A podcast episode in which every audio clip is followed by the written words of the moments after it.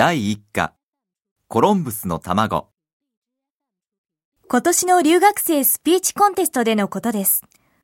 同じような発表が続いて少々うんざりしかけていた時、日本に来て初めて桜の美しさがわかりましたという張さんの言葉に、おや？と思いました。もちろん、日本へ来るまでにもテレビや写真で桜を見たことはありました。が、この花がどうしてそんなにも日本人の心を捉えるのかが私にはわかりませんでした。私はいつの間にか真剣に張さんの話に耳を傾けていました。私が知っていた桜は動かない桜でした。美しく咲いてすぐに散ってしまう桜を私は知りませんでした。花の美しさもさることながら、その命の短さが人の心を捉えるのだということが、自分の目で桜を見て初めてわかりました。雪のように散る桜、動く桜が私の心を打ったのです。舞台の中央で心を込めて語り続ける張さんの姿が、次第に大好きだった中学校時代の国語の先生の姿に重なっていきました。先生がその話をされたのは20年余りも前のことです。確か俳句の授業の途中でみんなアイディアが浮かばなくて困っていた時のことだったと思います。昨日、友人の結婚式に行ってきました。あいにく頼まれた挨拶はうまくいかず失敗してしまいましたが、それはともかくとして、帰りの電車で私は偶然大発見をしました。大発見の一言に、みんな死後をやめ、一斉に先生の顔を見つめ、話の続きを待ちました。ここから見える、ほら、あの山が全く反対の形をしているんです。みんなは当たり前のことだと言うでしょうが、普段見慣れている山が全く逆の形に見えたのです。その驚きと言ったら、先生の友達の結婚式は、私たちが教室から毎日見ている山の反対側の町であったのだそうです。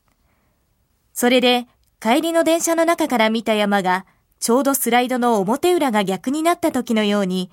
いつもとは左右が逆に見えたのでしょう。今では、どんな俳句を作ったかなんて、すっかり忘れてしまいましたが、先生ならではのユーモアを交えながら、私たちに伝えようとされた先生の大発見。そして、立場を変えて、見方を変えて、考えてみなさい。すでに、見て、聞いて、知っていると思い込んでいるものが、それまでとは全然違う形に見えることもありますよ。という、その時のメッセージは、今でも鮮明に覚えています。張さんの言う動く桜も先生の大発見も、いずれも私にはコロンブスの卵でした。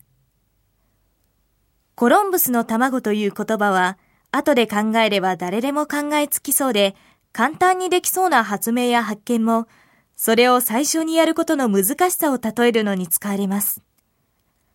アメリカ大陸発見なんて大騒ぎするには当たらないことだ。そんなこと誰にだってできると言われたコロンブスが、それなら卵を立ててみろと言ったというエピソードは皆さんもご存知だと思います。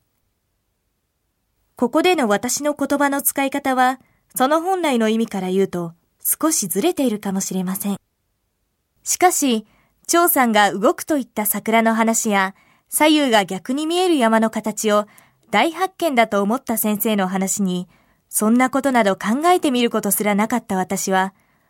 私たちが見ているのは、あくまでも物の一面に過ぎないんだと、目から鱗が落ちる思い。まさに、目の前にことも投げに立てられたコロンブスの卵だったのです。張さんのスピーチを聞いて、私は姿や形は知っていても、動く美しさを知らない桜が世界中にはまだたくさんあるのだろうな、と思いました。でも、天ではなく地球が動くのだと考えついた人。地球の中心にリンゴを引っ張る力があるのだと思いついた人など、歴史上で天才と呼ばれる人たちと私たち普通の人間との違いは、案外ちょっとしたことなのかもしれないなどとも考えました。全国の大学、短大、専門学校を代表する20人の出場者が競った今回のスピーチコンテスト。